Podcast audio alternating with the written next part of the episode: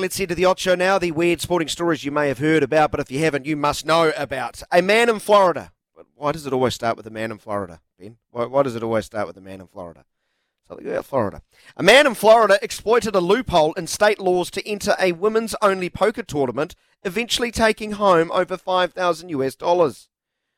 David Hughes, sorry, David Hughes, 70, tried his luck by entering a 250 buck ladies no limit hold'em tournament at the Hard Rock Hotel and Casino in Deltona, Florida.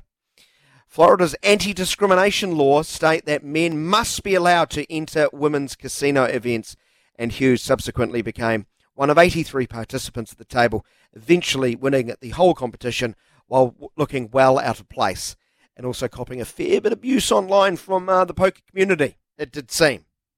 David Hughes, he'd be fun at parties, wouldn't he, Ben? Now, this is a hilarious story that you should probably go seek out the pictures for. The Catalans Dragons players were forced to run for cover after a bull broke loose during a pre match parade ahead of their much anticipated Super League Rugby League clash against St Helens. The parade was contrived by the Catalans owner, who I won't even attempt to pronunciate his name and butcher it.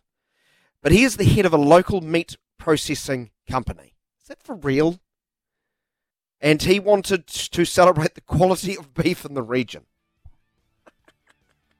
However, all did not go according to plan as one of the bulls broke free, dragging its unfortunate handler across the turf before shaking free and gallivanting. Do bulls gallivant? Well, I guess they do. Gallivanting towards the post, sending players who were minding their own business while warming up at the time scattering into the stands.